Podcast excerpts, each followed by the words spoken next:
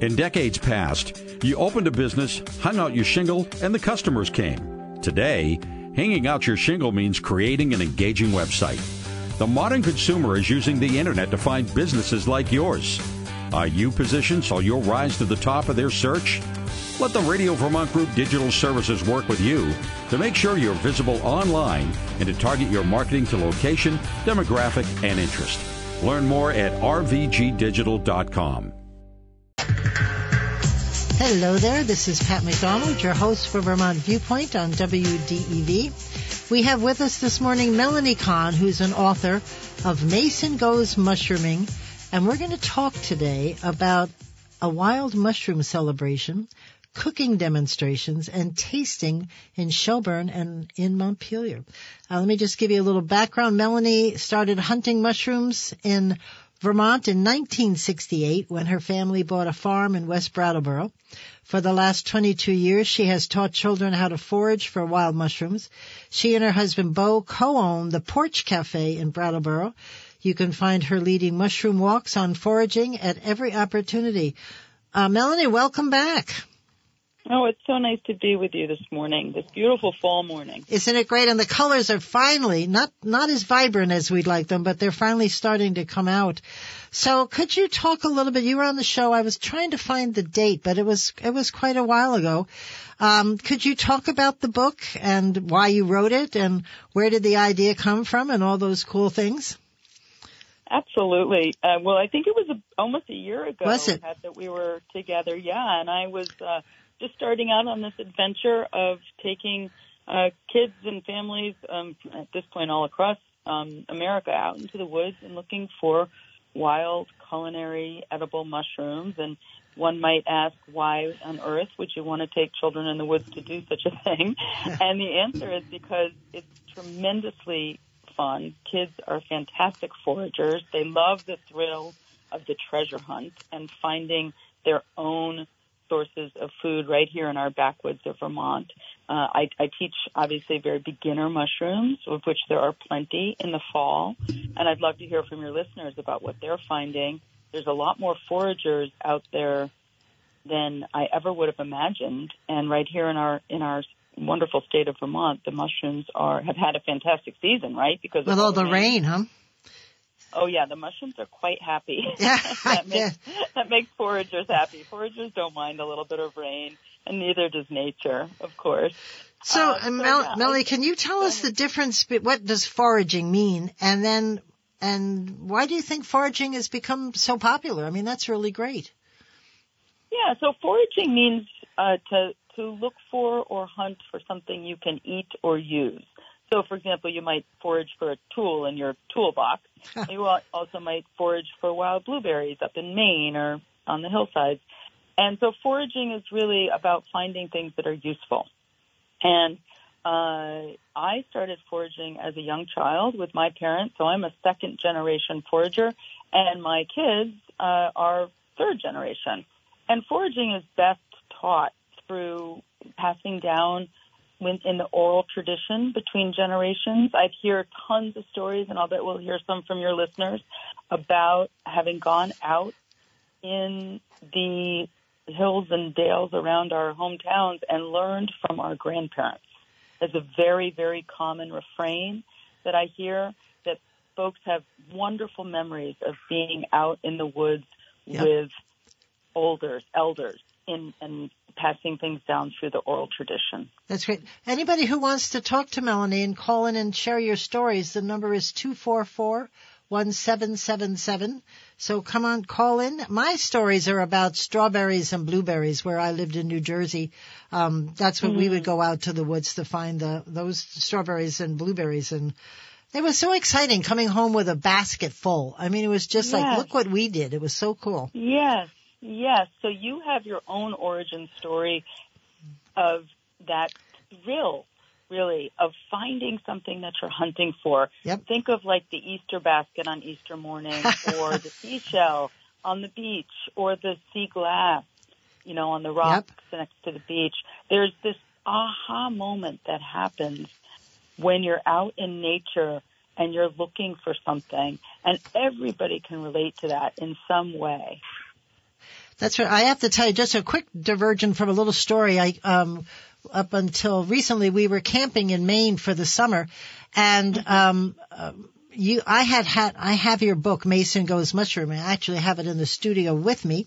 Um, it's very attractive, and we'll talk about the illustrator in a few minutes. It's all my colors. I'm a fall person, so it's green and and orange and gold, and it's it's a fabulous presentation, of the book. So I brought it to camp with me because my two little cousins were coming and I thought mm-hmm. I should have the book around, you know, for something for them to read and do. And when they arrived, I showed them, like, oh, we have that in school. We read it all the time. I'm like, good, that's great. So good for you. Where are they in school? Uh, they're in the, uh, Sugar Bush. So, uh, oh, in, wonderful. in Waitsfield. Isn't that cool? They were, they knew, yeah. oh, we know that book. So I thought oh, I was. Is, I love stories like that. And Pat, I have two events coming up this coming weekend that are completely for kids and families, like what you just described. Yep. Uh, one is at Shelburne Farms, which of course everybody knows is just a fantastic um, venue for all sorts of education. They do bread baking and jam making and wild foraging walks, and it's just a terrific place. If you've never been to Shelburne Farms, you know, come on down um, for that event. And then that's 10 a.m. on Sunday. And then on Sunday afternoon, I'm going to be hightailing it down to the North Branch Nature Center in uh, right outside Barre in Montpelier area, where we're going to do another forage with a culinary um, bit where we're going to be cooking up some wild mushrooms that I'm going to bring mo- mo- wild and cultivated mushrooms to, to do a tasting. I like to introduce people to all of the different tastes that there are in the forest right here. Well, I don't know. Uh, now, do we need reservations? Because I'm going to the North Branch one. I've got it on my calendar because I do want to meet you. Yeah, that's cool because uh, I, I cheese and mushroom. I don't know that I have many recipes that don't include one or the other. So I'm very oh, big I'm on, on, on mushroom. That. Now, you mentioned wild and cultivated. What is the difference between wild mushrooms and the stuff we buy at the store? That's a fantastic question. So I actually get cultivated mushrooms from Slipstream Farm, which is in Williamsville, Vermont, and they grow them on logs or on a substrate like a sawdust mass or some kind of agricultural waste. And they inoculate them with the spores of the mushrooms of different types. So lion's mane or pink oysters or the blue oysters or the king trumpets. They have all different types that they, they can grow right there in their facility. So those are considered cultivated mushrooms. The kind of mushrooms that you get at the store, the white button cap yep. or the portobellos, those are grown more in a mushroom farm, like under a big hoop house in earth. Huh. So there's different ways of cultivating mushrooms. And then there are foraged mushrooms that we find out in the wild some of which cannot be cultivated. In other words, they can only grow in the wild. And for reasons that have to do with their, what they need in order to, to live, basically mostly having to do with relationships with trees and the soil in the forest. So those are three different types of mushrooms. And if you're foraging in the store, as I like to describe it, try to pick some mushrooms out that you've never had before because there's quite a selection beyond the white button mushroom.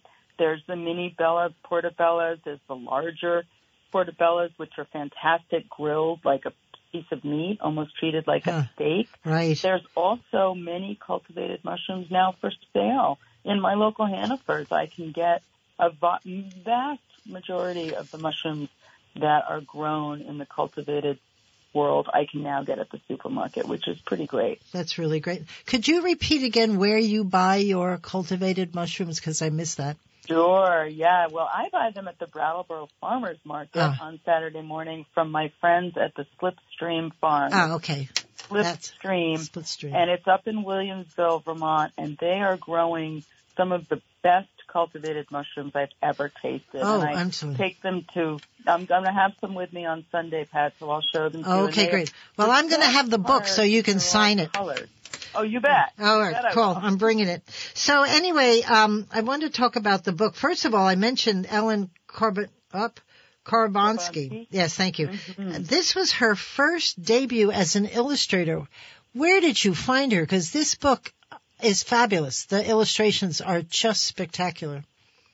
Oh, I'm so glad to hear you say that, Pat, because I couldn't agree more. She is a very humble and fantastic illustrator. Uh, she lives in, in New York City with her uh, two daughters and her husband, who's a jazz pianist. and I actually went to both undergrad and graduate school with her.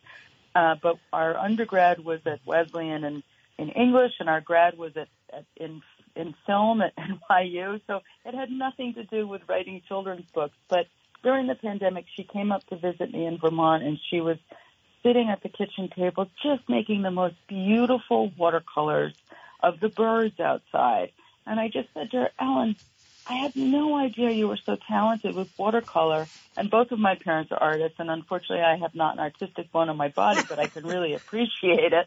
So I said, Would you be interested in working on this book that I have in my head? Of course, I had not written a word, Pat, so I was kind of, you know, jumping from the frying pan into the fire. And she looked up from her paintbrush, and she, I'll never forget, she looked at me and she said, Sure. And I said to myself, uh oh. right, exactly. This, this isn't good. I just committed to writing a book with my friend Ellen that I haven't even really, I had it in my head, but so I made a, you know, I made myself accountable to her, which is a wonderful thing to do for any of you listeners who have projects. Make right. yourself accountable to somebody else. Keeps you getting to make sure it's done. Her, yeah. Yes, exactly. And she and she, we held hands through the entire process, and we got it done in two years. And um, she's, uh, if you look on the cover of the book, she has the exact same font size, the exact same collaboration with me. It was a complete right. 100% work together. Well, and it's published in Vermont by Green Writers Press, the Vermont publisher. is printed, I'm proud to say, by Springfield Printing in Springfield, Vermont. Right. It's a fantastic outfit and it's being distributed here here in Vermont. Wow. Um, those three things. So I'm I'm super super happy to say it is a Vermont book through and through. That, well, it, and it, maybe that's why I love it so much because it just all came together and um, it's separated into four sections: spring, early summer, late summer, and autumn. And in each section there is a recipe that is easy to follow because last night to get ready for the show, I made pasta with chanterelles and it was, you did. I did. And my husband loved it. And I, I mean, you can't go wrong with heavy cream, Melany. So there you go. Mel, heavy cream and butter. I mean, how hard is that? But anyway, it was a great recipe. Yeah. it was great. And, uh, anyway, really? so what could, kind of mushrooms did you use? Well, it was from Price Chopper. So, um, uh, oh wait, wasn't the button? Possi- oh. Possibly shiitake. Shiitake, thank you. I just went blank. Shiitake mushrooms. Yeah. That was that was Yeah, the only different thing I could find. They did they they actually do have some different ones, but not this time. But anyway, um, could you talk about each one of these um, sections and you identify the the mushrooms that are most prevalent during this time of the year and maybe a little bit about what to look for. I like working with kids because they're a little closer to the ground for picking up the mushrooms, but um, Yeah. it's a long way down. Lost their good eyes. Yes, either. exactly. Yeah, they have terrific eyesight. Yeah. Yeah. So yeah, um, absolutely, Pat. I'll respond to that. It, the the idea for for breaking it up into four four beginner mushrooms, four seasons, four trees that they're associated with, and four recipes and four little adventures makes it you know a, quite an easy uh, pattern for the kids to follow. And you can also you know read sections of it if you wanted to do it that way. The first mushroom that shows up in Vermont in the springtime is the morel, and that's a very mighty mushroom. It's got a very short growing season. It's only out when the apple trees are blossoming and the lilacs are out, and it's a very, very short window of time. It likes to grow around that dead and dying elm trees, of which we have many in Vermont, also around ash, and of course the ubiquitous apple orchard, which is where we find a lot of them. And they are absolutely choice mushroom. When I was out in Minnesota in May, they had some for sale and they were $115 a pound. oh, I could not, I could not believe it. I, I mean, I can get bags of them, and I was thinking to myself, my gosh, I could put my kids through college. jeez, that's a And, lot. uh, that's a lot. That's a yeah. lot. And then the second mushroom in the early summer, right after the 4th of July. And if you'll notice on the early summer page, Ellen did a beautiful watercolor of the Creamery Bridge in Brattleboro, Vermont, along with the uh, a mix of the Brattleboro Fourth of July parade and the heifer stroll, which yep. doesn't happen any longer, but was very uh, was sort of a centerpiece of the Vermont summer. And the chanterelle, show, which is a, a yellow mushroom, shows up right after that first heat wave in early July and pretty much grows all the way. I mean, I found some chanterelles this week. It grows all the way into October. Um, and it's a very wonderful, delicious mushroom with a, quite a nutty flavor. One of my favorites. People ask me a lot, what's my favorite? And I find the chanterelle to handle cooking of all sorts just beautifully. And the recipe in that is, as you noted, the pasta with chanterelles, but you can use any mushroom. All of the recipes are interchangeable with any mushrooms. And then the third section being the late summer, Mason goes out and looks for lobster mushrooms. They're a wonderful beginner mushroom because they're like the color of that hunter orange red, and they look almost out of place in nature. So they're very uh, distinguishable and do not have any lookalikes and they like to grow under the hemlocks and the pine trees. And of course, he gets caught in a in a vicious thunderstorm in the middle of finding them. And then the last section, he's out looking for black trumpet mushrooms in the in the fall. And black trumpets are very very hard to find, but absolutely divine to eat. And when you find them, you tend to find a lot of them, a big big patches of them. And they are well liked by the deer. So Mason goes following the deer tracks to find the black trumpets um, in a in a clearing in the woods. And uh, black trumpets are, are again uh, wonderful. We make them in the recipe in the book as a crisp in the oven. Right. You put them in and they crisp up like potato chips. And uh, in my house, you had to act fast. I bet you can't just eat one, as they say about potato chips, right? Exactly. And black trumpets have a wonderful earthy, salty potato chippy flavor. I'm looking in the book and I can't find it offhand, but there's a great page with uh, illustrations of all these mushrooms.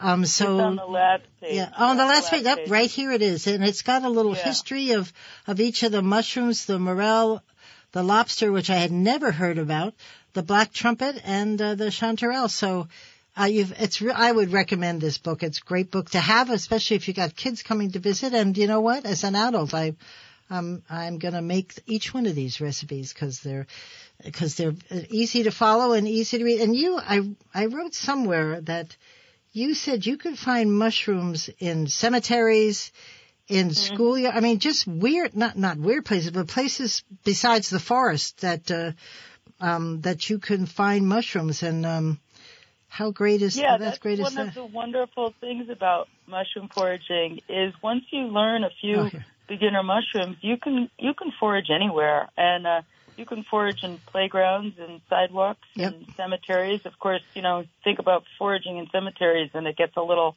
weird pretty quickly. that should have you back at the end of November for Halloween. Right, right. Um, but yeah, mushrooms are everywhere. And once you develop what I call mushroom eyes, you can really see that they're a huge part of our landscape and we we really can't exist without fungi. They're responsible for all of the good things in our lives, from from the bread that we eat in form of yeast to our alcohol in the form of fermentation to penicillin to the good bacteria in our gut. It all has a, a tracing back to fungal DNA and, and the trillions of microbes that, that live inside us and, and also out in the world. And there's a lot of nutritional value to mushrooms too, which is a under understated, underrepresented part of of the uh, of the food pyramid really. That's really great. I noticed at our campground because uh, it's it's not the driest land in the world up there, and every time it rained afterwards, there they'd be. They'd all be out, yep. and my dog and I'd be walking around, and I'd be thinking, God, I wish I could. I knew what they were. I should pay attention yeah. and pick them yeah. because um, I love them. So you yeah. got invited to do a TED talk. I'm sure a lot of folks know what a TED talk is. Um, and I I listened to it uh, yesterday. Uh, could you talk about the, how you got invited and the message was for children and foraging? Sure. Yeah, it was actually it was a TEDx. It was in Boston, and uh, they invited me to speak to uh, kindergartners actually cool. uh, in the inner city, which had its own uh, interesting you know dynamics. But I, that's my crowd, so I was very happy to talk to kindergartners. And um, the the topic of this particular this particular TEDx uh, usually has themes, and this one is about planetary stewardship. And so I really make the connection in a lot of my work with children about the importance of being out in nature as a way to connect to our land and learn about what the forests and the cemeteries and the playgrounds offer us in order that we might begin to not only notice it and recognize it, but then steward it and ultimately take care of it and not want to mess it up. So that's the bigger sort of mission driven work behind foraging. It's understanding the, this place that we call home, the place that we live, in order that we might want to take care of it. And so that was the message of my talk and also just the excitement and thrill of getting out there armed with a little bit more education and knowledge. And you don't have to want to eat mushrooms, Pat, in order to experience them and, and touch them and photograph them or make spore print art from them or put them in your Thanksgiving centerpiece on the table. they they offer a lot of beauty in addition to their culinary, you know, parts to them. There's there's much more to them than just, you know, can I eat this? Well, I, I know some people, like uh, my daughter, I hope she's not listening. Um, when she was little, I, I, I cook with mushrooms all the time, so I would put mushrooms in whatever I'd be making her. But I'd have to cut them up real small because darned if she wouldn't take a mouthful, and all of a sudden the little tongue would stick out of her mouth, and there would be the mushroom. And Yep. I never, I never could get, now of course she eats it like there's no tomorrow. But back then, I don't know how she found them, but she did because I would, I would be like a contest after a while to see if I could fake her out, but I couldn't. And this little tongue had come out and there'd be the mushroom. Um, but I just, I, I love them. Um, and I think, um, they're, they're just, I don't know, there's, whatever you use them, it's good um, in, Yeah. in stew, stews and soups and just um, just as a appetizer raw. I mean, it's just great. So, Yep. um, and I think working with kids must be wonderful because they like they're like sponges. They just uh, must ask some very interesting questions. Melany, you mentioned going national. Are you traveling a lot with uh, your book and with um, talking about foraging? I am, Pat. That's great. Surprisingly, I've been doing mushroom education with kids uh, in Vermont and New Hampshire for 22 years now, but having a book, even though I wrote it myself and gave myself that validity, somehow opens a lot of doors. Um, and I've, uh, yeah, I'm in next uh, couple weeks headed out to the Pacific North Northwest, to Seattle and Portland, and Wow. this year alone, I've been to California and Texas and uh, Minnesota and all up all around New England, of course. Uh, honestly, though, my favorite thing to do is be within driving distance Yeah, right. and go up. You know, I can't wait to go up this weekend to northern Vermont, both for the the, the thrill of seeing the foliage and just being out in our great state, but also uh, meeting the folks on the ground who love to forage or bring their families to these events. It's just unbelievably uh, fulfilling work. Now, when you were on the show last time, you talked about foraging clubs. There are clubs that are in Vermont where if you don't know what you're doing, like me, um, you could join a club and learn all about it. You bet. And so mushroom clubs exist in all 50 states, and they certainly exist online on, in terms of groups on Facebook and so on. In Vermont, there's one called, I think, Vermont Foragers. There's a Southern uh, Southern New England Foragers. There, there, there's a, a huge groups of, of folks that congregate on Facebook, and then they make events out of those where you can meet like-minded people and go foraging with them. And then in addition to that, here in the Brattleboro Keene area, we have the Monadnock Mushroom Club, and we meet every Sunday morning at 10 in different locations, led by a different group member. Uh, It's essentially free. It's, I think, $15 a year to join.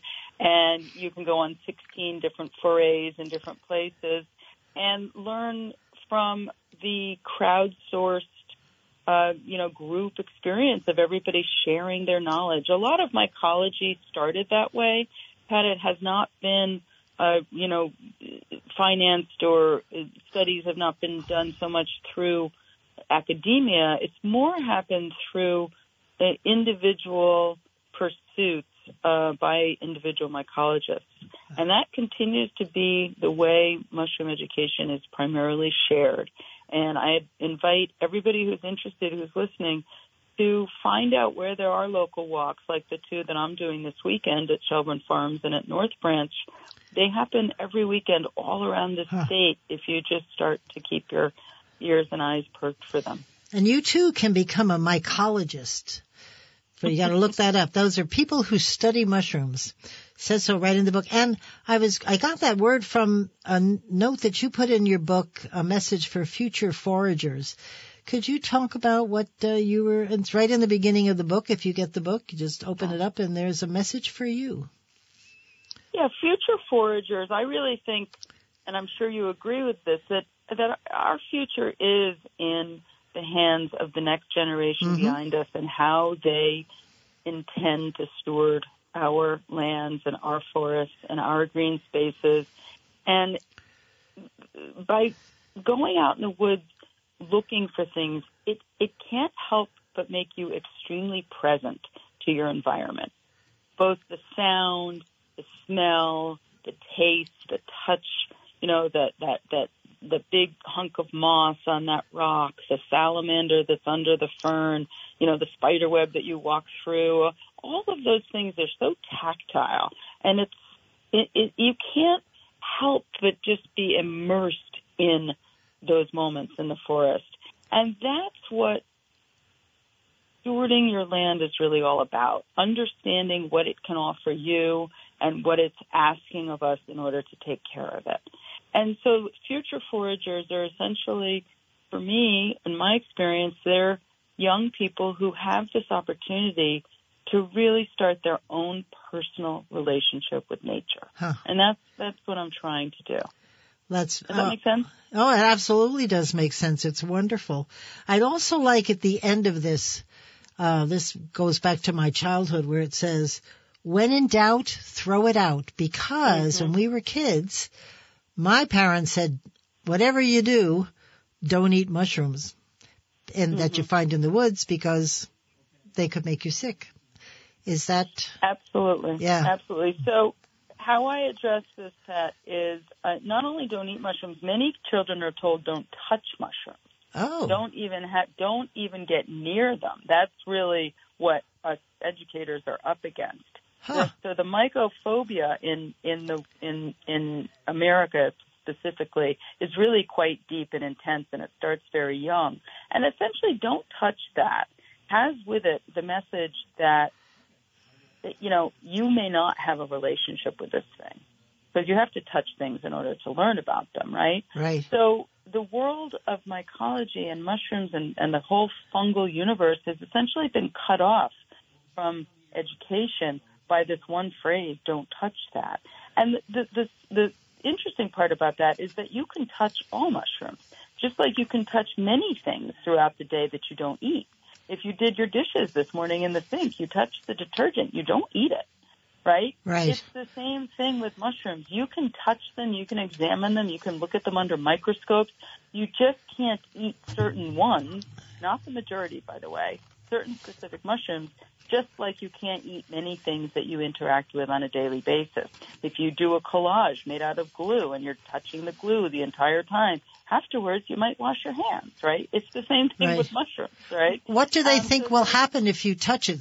You'll put your fingers in your mouth and and that's it?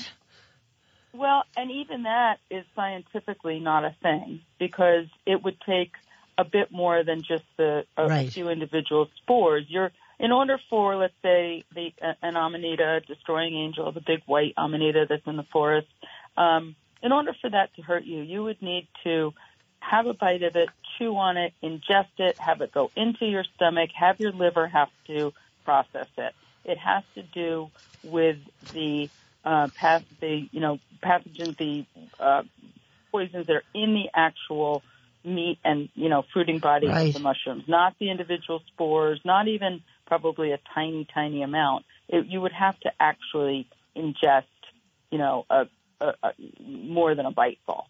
So the idea that you, you, you know, could touch something and then have enough to kill you is really, again, quite erroneous. Um, and so what I'm trying to do with folks is educate them so that they know which mushrooms you can and can't interact Right. with. It's like when you go into the woods, there is actually something you can't touch. You and I both know what that is. It'll give you a Yeah. rash. Been there, done that. Yeah, Yeah. poison ivy. Right. So part of going out in the woods with kids is also teaching them about the things that you actually can't touch, like poison ivy. Right. And I love, you know, in, in order to to have a child learn about what that three-leafed shiny plant looks like, you got to be standing in front of one. You know, I mean, you can look at it in books, but it's not nearly as effective as standing, you know, at the side of a path and saying that's poison ivy. Don't get into it, Right. right? And it's, uh, you're amazed at how many kids, uh, I see even teenagers, I take out in the woods and they they don't know what poison ivy looks like. Wow. Well, they'll find out the hard way.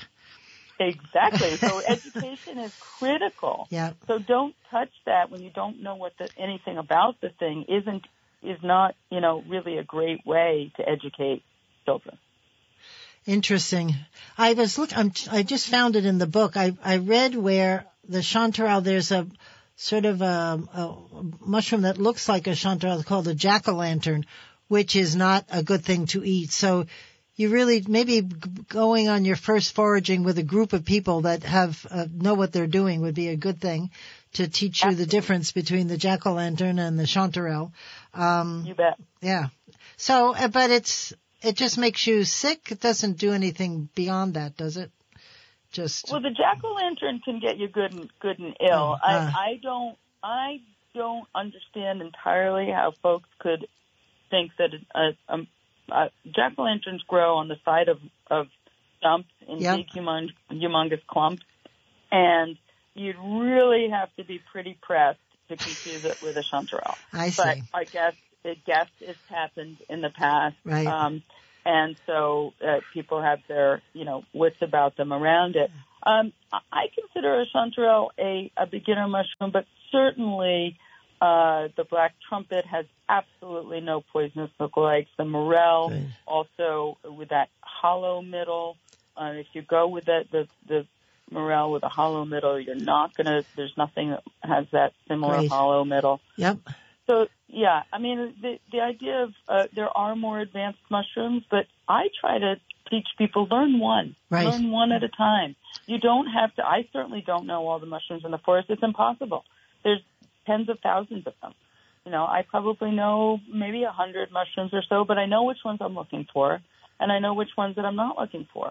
And if I don't know the name of the one that I'm not looking for, I'm okay with that. Yeah, well, exactly. Well, because just to, I, I would think the satisfaction is a finding them, but then bringing them home and cooking them and serving them and having people love what what you made. It's just great.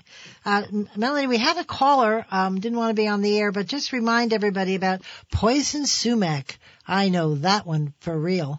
Um, just other things to look out in the woods while you're out looking for mushrooms. Pay attention to um, such things as poison ivy and poison sumac. I I um I managed to think that was a beautiful thing one time and came home.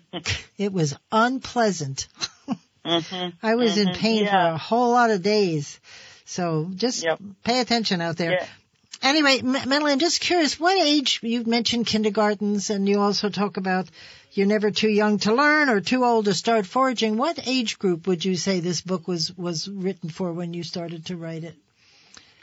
Well, they actually, uh, the publishers determine an age bracket Ah. for it, and it's four, it's four years old to nine. And why the major span of that is, I look at it that a four-year-old would have this read to them as a bedtime story. Right. I've definitely heard from parents that it's the one that they reach to because they themselves have an interest in mushrooms, so they're learning as they're reading. And there's a lot of pictures that Ellen did of little animals and things on each page, so kids can point out the animals, and you can play a lot of find the animal games. And of course, Buddy, the Right. our family dog, is on every page, so you can sort of follow Buddy through the woods and his his misadventures as well. And then the nine year old would be, so the four year old would be learning to read and the nine year old would be reading to learn.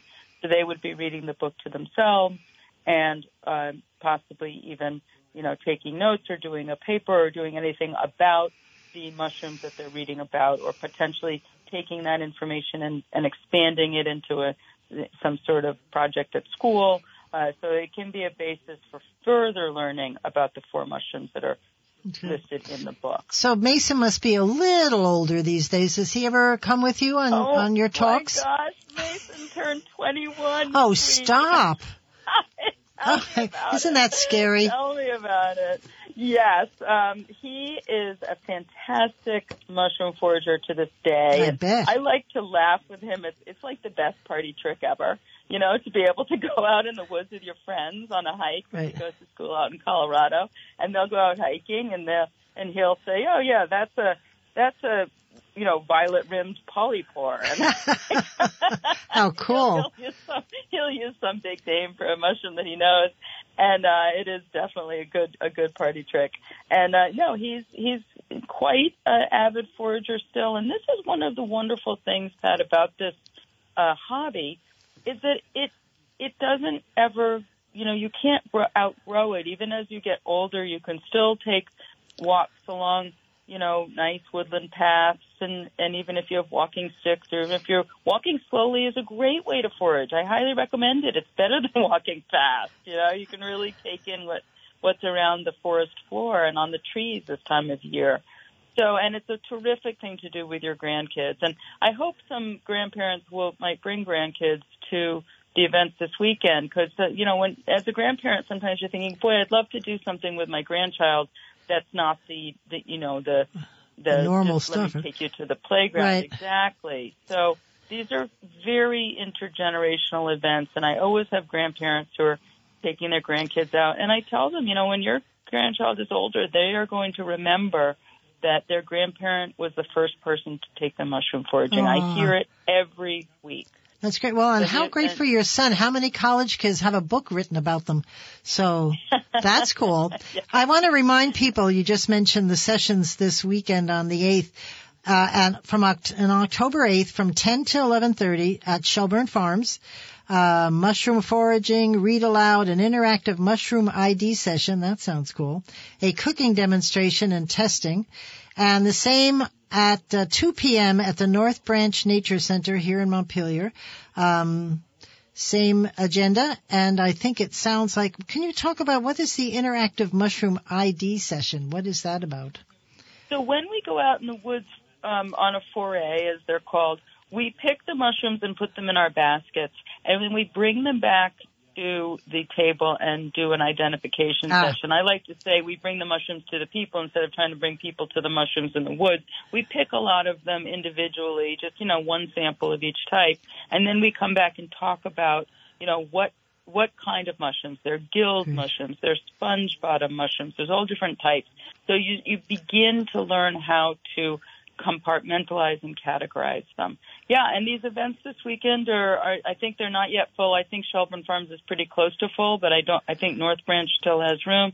And on my website, Mason Goes Mushrooming, you can see all of my upcoming events. I'm going to be out in Exeter, uh, New Hampshire the following Great. week and back up, um, at Taylor Farm in Londonderry. We're going to be doing a Thanksgiving centerpiece making event. Oh, really nice. fun in November where you can make your Thanksgiving centerpiece with items that we find from the forest, not only mushrooms, but pine cones and boughs and you know, feathers and really that's such a fun event and I love the folks up there at Taylor Farm in Londonderry. So there's a lot of uh, Great. local and very inexpensive things you can be doing with foraging this fall. So something just came to mind as you were talking about a centerpiece.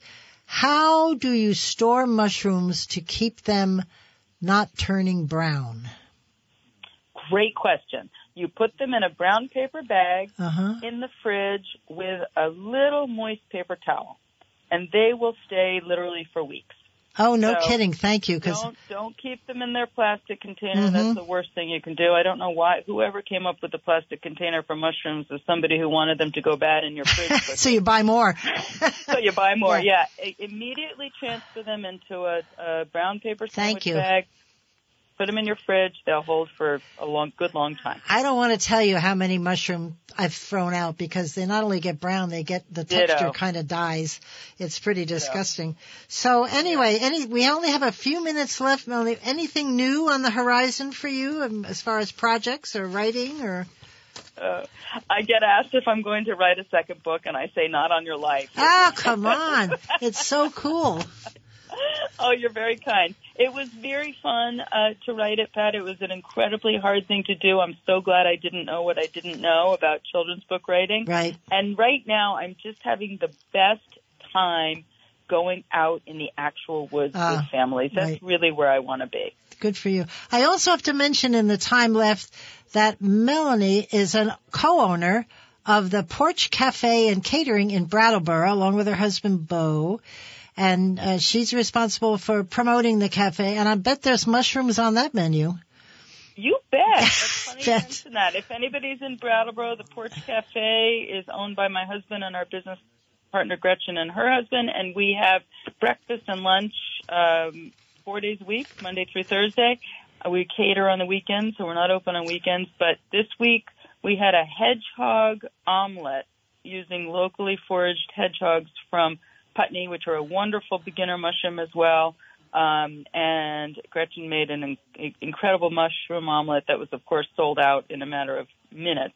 I, And then she'll also be making a hen of the woods soup oh, with the hen of the woods that are coming in. Yeah, if anybody ever wants to drop off their mushrooms, she's uh, happy to make mushroom specials with them. Sometimes people find too many and they bring them by. and just so you know, Gretchen has got a, a culinary, she's a culinary graduate and she won the Young Vermont Entrepreneur of the Year Award in 2017. So, um, Boy, Pat, you have done your homework.